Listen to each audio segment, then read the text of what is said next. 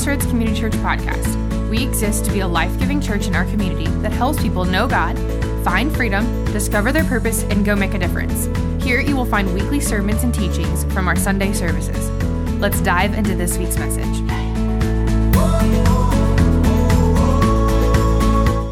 Welcome, everybody. Man, it's great to have you for another podcast, and I hope you've enjoyed this series as much as I have. And man, today is is the climax of the whole thing. Uh, today, if there is one podcast I would send to my friends and I would send to people in church life, today is the day. Today is the key behind the whole umbrella of obedience in the aspect of where the blessings flow.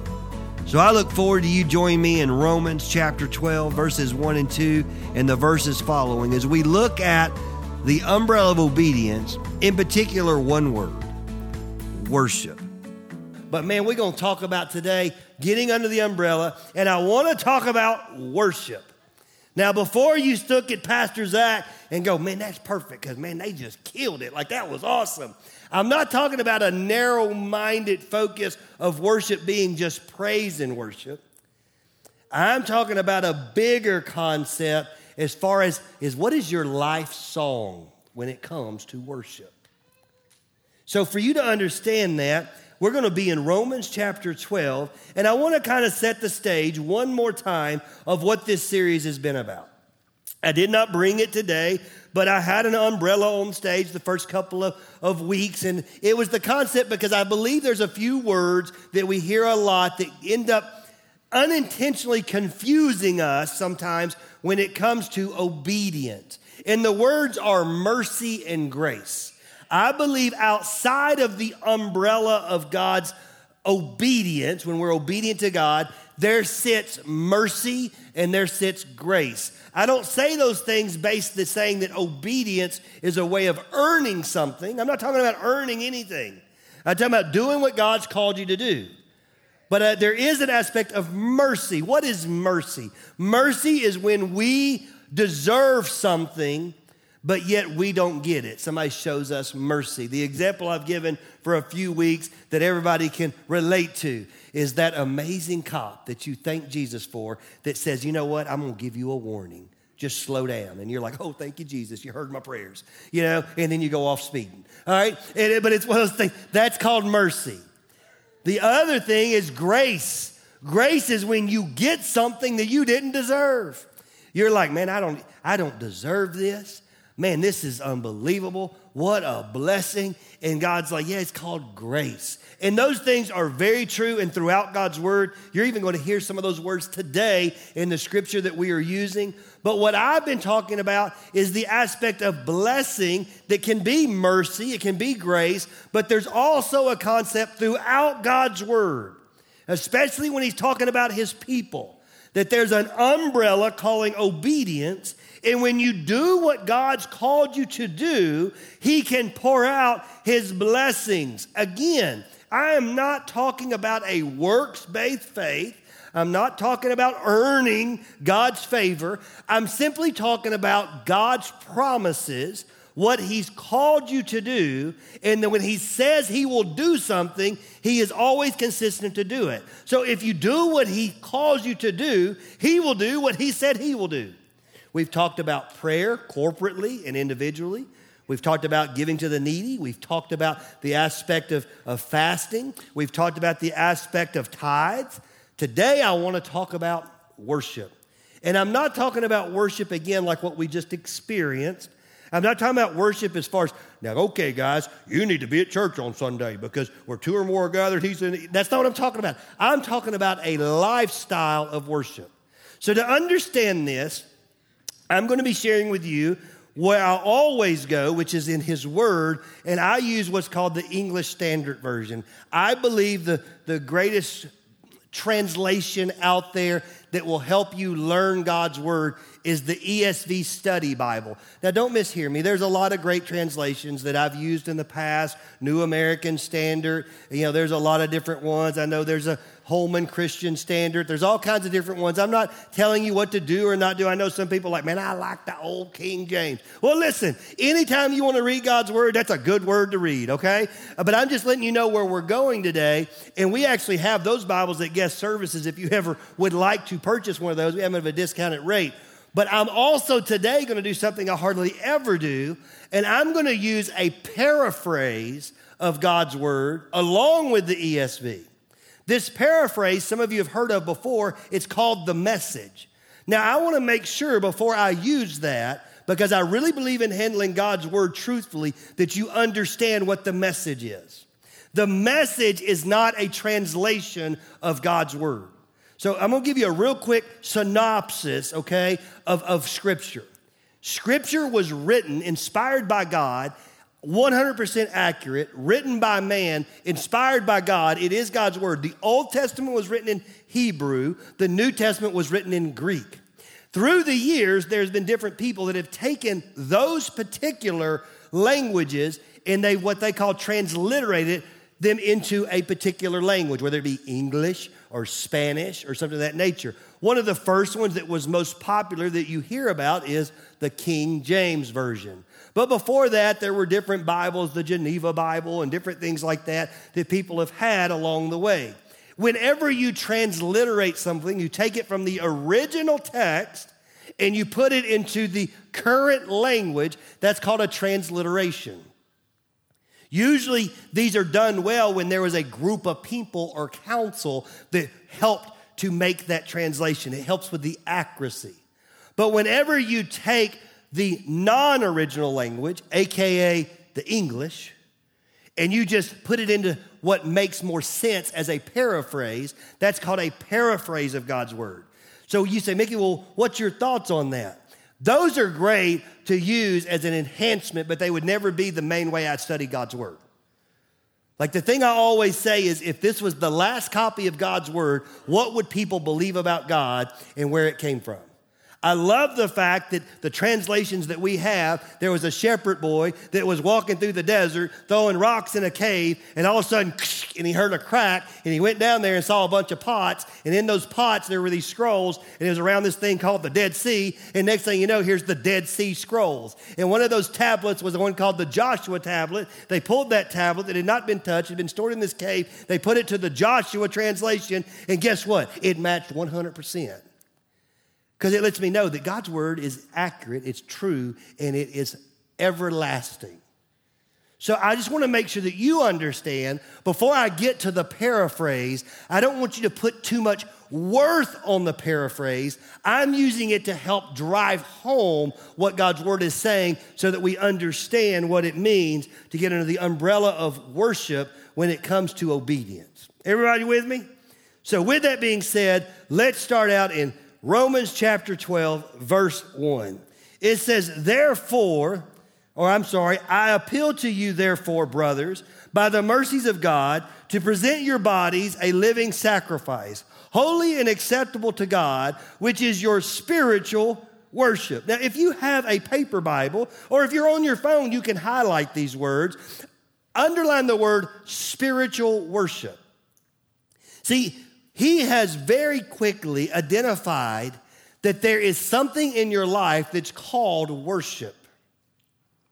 And God never intended for your worship to be just isolated down to Sunday morning at 10 o'clock when Pastor Zach hits that thing and they get started, and then I'm gonna worship for 30 minutes, for 25 minutes. For that is a form of worship but God in His Word says, you know what? There is something that is called an act of spiritual worship. In other words, everybody worships something. Just so you'll know. And today I'm not debating on what you're worshiping. I'm asking you to look at what does your life represent that you worship. Like you, listen to me, you were created to worship. I want you to know to not worship something is not an option if you're breathing. That's one of the things I get a little bit tickled with people when they say that they're, you know, well, I'm atheist. Okay. But just because you don't believe in the God doesn't mean that you don't have something that you worship in your life that can become like a God to you.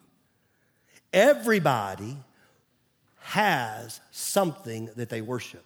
In fact, this mechanism of worship that's been put in your heart, it's in Ecclesiastes chapter 3, verse 11, is what King Solomon says that he put a mechanism for eternity inside of you that would cause you to long after something and it would lead you to Christ. It's an amazing concept. It's what separates us from everybody else. But how you worship is where you're going to discover where the blessing comes from. Whether you're going to depend on grace and mercy or if God's going to be like, man, let me bless you. So, can I go back to this scripture one more time to make sure we understand? Listen, spiritual act of worship. I appeal to you, therefore, brothers, by the mercies of God. And then here's what he says present your bodies as a living sacrifice, holy and acceptable to God, which is your spiritual worship. So, if you're taking notes, the aspect of worship that God requires from every one of us is very simple. He desires for us to be a living sacrifice.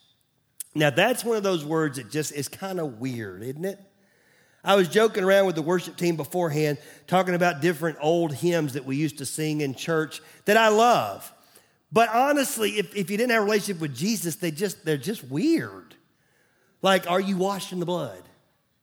Like if I'm visiting a church, you know, are you washed? Are you washed in the blood? In the blood. You know, and I'm like, well, I ain't getting washed in no blood. Y'all crazy. You know what I'm saying? Like until you know, you don't know. But once you know, you can't unknow it. And so when we talk about this aspect of sacrifice and a living sacrifice, you immediately think like, like we, we bringing out goats. We finna chop something head, like we gonna start, like, that's not what it's talking about. What it's talking about is are you willing to sacrifice the way you want to live to do what He wants you to live? Are you willing to not do it your way in order to do it His way? Are you willing to live a life that rather than doing it the way you want to do it, you'll say, you know what, Lord? I will sacrifice, I will turn away, I will kill what I want so that I can live a life the way you want me. The word we're looking for there is the word obedience. I told you earlier, I, I have five kids. Some of the most amazing times as a parent are those moments, and you know what I'm talking about if you're a parent when your child, you know they want something so bad, but they say, you know what, it's not good for me, I'm not gonna do it. And when you see them do that and they choose the right thing over their desires, you go, okay, now that's pretty awesome. And it shows up throughout their whole life. Like at age 50, it's still showing up. I joke around about it all the time, right? Like I love cake, you know. It's like I, how I eat cake too much, but at some point I'm like, okay, I can't eat cake all the time. Right, because you, you got to turn away from some things because if not, you're going to have the results of what that is in your life all the time. If you're taking notes, write this down. Your life is a direct reflection of what you've worshiped the most. Like, you ain't got to tell me what you worship, it's obvious. It's the old saying, it's written all over your face. Like, you don't have to tell me or anybody else nothing. Don't mishear me. I'm not talking about keeping up with the Joneses. I'm not talking about doing something for accolades or somebody else. I'm just telling you what you worship's obvious. And I'll also tip my hat because you're sitting here on Sunday morning. There's a lot of other things you could have been doing. We've got people and welcome that are joining us online that they could be doing other things. And it's so good to have our online family with us. But what you do in worship is a huge priority. And the scripture says, present your body as a living sacrifice. Now, most people have twisted this to mean something totally different. I, I, I, get so tickled. I was in student ministry for many, many years. This was like the go to when people want to talk about modesty, right? Well, you shouldn't wear that because God says to present your body as a living sacrifice. Well, you shouldn't get that piercing. Why? Because God said to present your body as a living sacrifice. Well, you shouldn't get that tattoo because God's word says that, the, I mean, every, well, your body, but meanwhile, the guy talking about all this weighed 200 something pounds and was a glutton. I wasn't talking about myself right there. uh, I meant talking about somebody else. But you know what I'm saying? Like, that's not what this is talking about. This isn't presenting your body based on modesty, based on tattoos. People say, well, Pastor, what's your, what's your stance on tattoos? They're forever. That's my stance. Like, I'm not the greatest decision maker, but if I knew I was making a decision that was gonna take like forever, I'm gonna be like, hang on a second. You know, like forever is a real long time. But it's one of those things that, that like, that's not what it's talking about is how are you going to live your life? And is what's number one, what you worship, is that going to be God? And you can't live your life saying God's number one, but yet only do what you want to do. Like you need to make sure you catch that. You cannot live your life as God being number one and only do what you want to do. I'm not saying sometimes you may not do what you want to do, but you can't only do what you want to do. Can I keep going? Verse 2. Listen to what it says. It says, Do not be conformed to this world, but be transformed by the renewal of your mind. Underline those words if you have a paperback. That by testing you may discern what is the will of God, what is good and acceptable and perfect. It gives us the key to understand that most people struggle when it comes to worship, and it's not because God's not number one. The problem is, it's what they spend their time focusing on mentally. And if you conform to the world, guess what? You're going to end up being worldly. You say, Well, Mickey, I'm not perfect. I'm not talking about being perfect, I'm talking about being worldly. I didn't say to be perfect. I just said, don't be conformed to this world. What's a better way of saying that? You can't think like the world thinks and expect God to be okay with it. You can't. You say, What are you talking about? I don't have to say what I'm talking about because you know everything I'm talking about. We ain't got to hit hot buttons this morning. I'm saying you can't go against God's word under the umbrella of, well, that's what the world says. That'd be like me looking at my kids. Hey, listen, you just do what everybody else is doing. It's okay. If everybody else is doing it, then you can do it. Have you ever heard a parent say that? Anybody wish your parent would have said that? like it seemed like a good idea. Like I got so tickled. My mom used to say, Well, if everybody was jumping off the bridge, would you jump off the bridge? I was like, Well, heck yeah, I'd jump off the bridge if there's water down there and I know it's safe. I mean, like if five or six, then I know we're good. Like I love jumping off bridges. And she's like, That's not the point, Mickey. And I'm like, Well, that's a terrible question. Now you know why you had to pray for my mom and you need to keep praying for her, right? But it's one of those things that listen to me. The key was what she was trying to say is are you going to conform to what everybody else says, or are you going to conform to what God's word says? There's a mental battle that is going on, and that mental battle has more to do with your worship than it does your lifestyle. Like that, that's, that's, that, that wasn't in the notes. That just came out. You need to write that down. Okay, listen to me.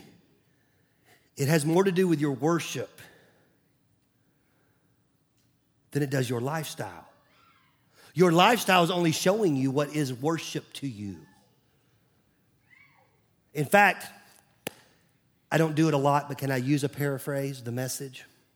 I love, love, love, love. Like, in fact, the only time I probably ever used the message is in Romans chapter 12 because I think it's so good. So go ahead and put it up on the screen. I'm going to read it from the screen and listen to what it says, these first two verses. It says, So here's what I want you to do. I'm going to make it simple for you. Again, this is a paraphrase of God's word. God helping you take your everyday, ordinary life, your sleeping, eating, going to work, and walking around life, and place it before God as an offering. Embracing what God does for you is the best thing you can do for Him. Don't uh, don't become so well adjusted to your culture, this is talking about the world, that you fit into it without even thinking. Instead, fix your attention on God. You'll be changed from the inside out. Readily recognize what He wants from you and quickly respond to it. Unlike the culture around you, always dragging you down to its level of immaturity, God brings the best out of you, develops well formed maturity in you. Again, that, that is somebody's paraphrase of what I just read out of God's word. But I love when it says, like, what does it mean by a lifestyle? It's talking about your everyday eating, sleeping, going to work, what you do. The reason why this is so big deal to me is, is from day one, like day one, A1, like my, my, my scripture that God put in my heart was Proverbs. Is in Proverbs 16:3. It simply says this: commit your works to the Lord, and he will establish your plan. I realized from day one that Solomon had a real good wisdom that he said, listen, if your everyday, ordinary actions will be committed to God, then guess what? Your plans will be established. He didn't say his plans, he said your plans. That let me know that I didn't have to worry about my plans. All I had to do was worry about my actions. If I did what God called me to do, then he would do the rest in taking care of my plans. If I wanted to be married, guess what? He would take care of me being married. If I wanted to have kids, guess what? He would take care of me having kids. If I wanted to have a successful job, he would take care of that. All of that thing was not hinged on me, which was my plans. All I had to do was commit my everyday works to Him. You know what that word is? Obedience. But here's the struggle. Some people say, Well, I love Jesus and I've accepted Jesus, but it hadn't worked out for me. You know why? Because you got consequences of disobedience. Please don't confuse the consequences of your disobedience as God not doing what He's called you to do. But you can start to change that by simply becoming obedient. Now, again, listen to me. I am not talking about this legalistic, Pharisaical, like you got to do the. I'm just trying to tell you where the blessing flows. And it flows under our umbrella of obedience. Can I read the next scriptures? Here's, here's where everybody gets up and leaves. Are you ready? Verse 3 For by the grace given to me, I say to everyone among you, not to think of himself more highly than he ought to think, but to think with sober judgment, each according to the measure of faith that God has assigned. Yes, it is not the same for every single person. God gives you everything that you need, and that's different from some people to another. In fact, look at the person beside you and say, Whew, you needed more faith than me. look back at them and say, It may have been you. All you husbands that kept your mouth shut, good job. I'm proud of you. you did good. but listen to me. There are certain people that there's a different amount of faith that they need. I know that seems weird, like, well, well I never heard that. Well, it's in God's word. But God lets you know that He is so intentional with His personal relationships that even the amount of faith that He bestows on people is different for each individual situation. Isn't that awesome? He knows how much you need. But I want you to understand why.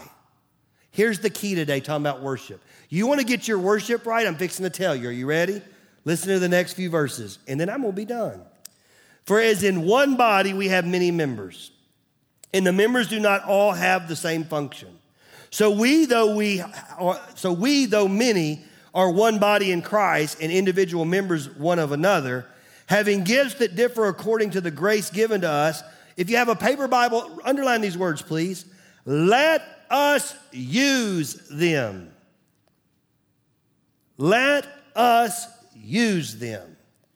Listen to what he says. If prophecy, in proportion to our faith. If service, in our serving. The one who teaches in his teaching. The one who exhorts in his exhortation. The one who contributes in his generosity. The one who leads with zeal. The one who does acts of mercy with cheerfulness. You know what he's saying? He's saying, not only are you going to worship me and I'm going to be number one, but I'm going to give you a purpose so that other people will worship me too and I've given it to you through a gift. And you've got to figure out what that gift is, and then you got to use it. I'm going to chase a rabbit for just a second, and I'm going to try to be real careful with this. I promise God's gift for you is not what you're doing 40 hours a week and getting a paycheck for. That was not the greatest thing that God had for you to do. Now, some of you go, Well, Mickey, I don't know about that because it's my calling and I teach in a school. I understand what you're saying. But if that was God's ultimate calling, why would He ever ask you to retire from it? My ultimate calling is not to be the pastor of Crossroads Community Church. There's something greater because this is my ultimate calling. Why would there ever become a day that one day I'm going to walk away and retire from it? What he's called you to do will be what you'll do from A1 day one until the very last day when you take your last breath. Hey, I'll give you a little hint. It's called worship. It's what you'll do for eternity.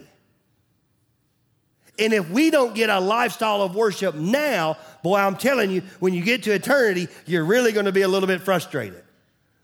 You're literally going to be sitting there going, wait a minute, you mean for eternity we're going to worship Jesus? Yes.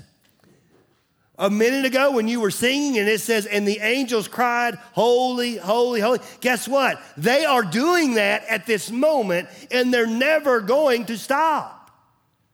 And I'm not talking about worship as just praise and worship. I'm talking about a lifestyle. They cannot help but to worship God. It is how they were created, it is who they are. In fact, the only ones that did not do that end up being cast out. You know him as Lucifer, the great morning star, and all of his demons.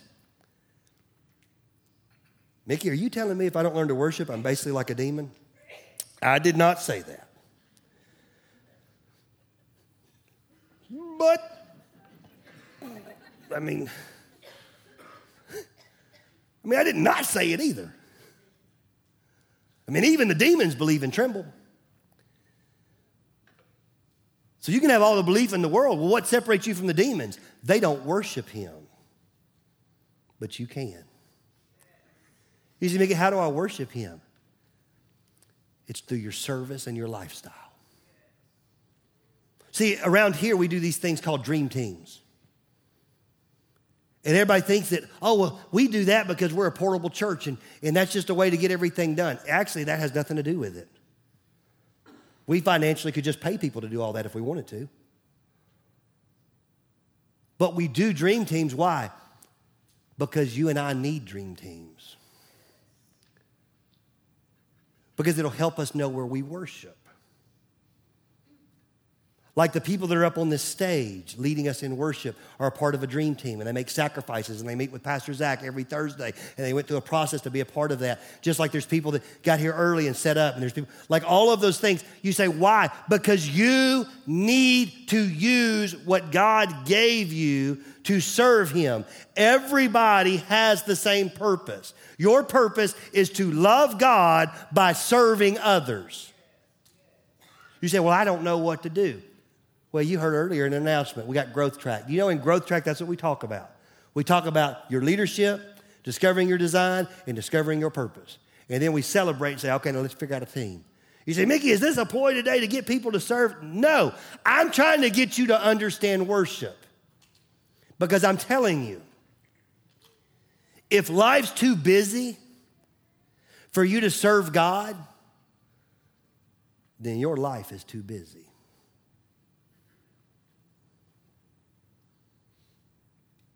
Because I'm telling you, if you want to get under the umbrella of obedience and you want to see the blessing, then it starts with a lifestyle of service.